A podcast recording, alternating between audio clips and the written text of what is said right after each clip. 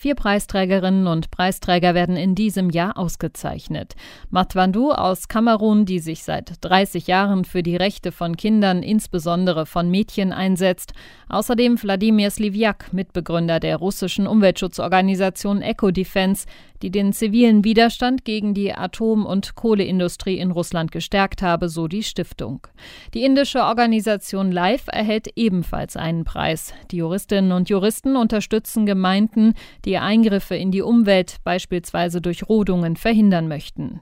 Die vierte Preisträgerin ist Frida Hewson aus Kanada, die sich für den Schutz indigener Gruppen einsetzt. Alle vier erhalten jeweils rund 100.000 Euro Preisgeld und bekommen den Right Livelihood Award im Dezember in Stockholm verliehen.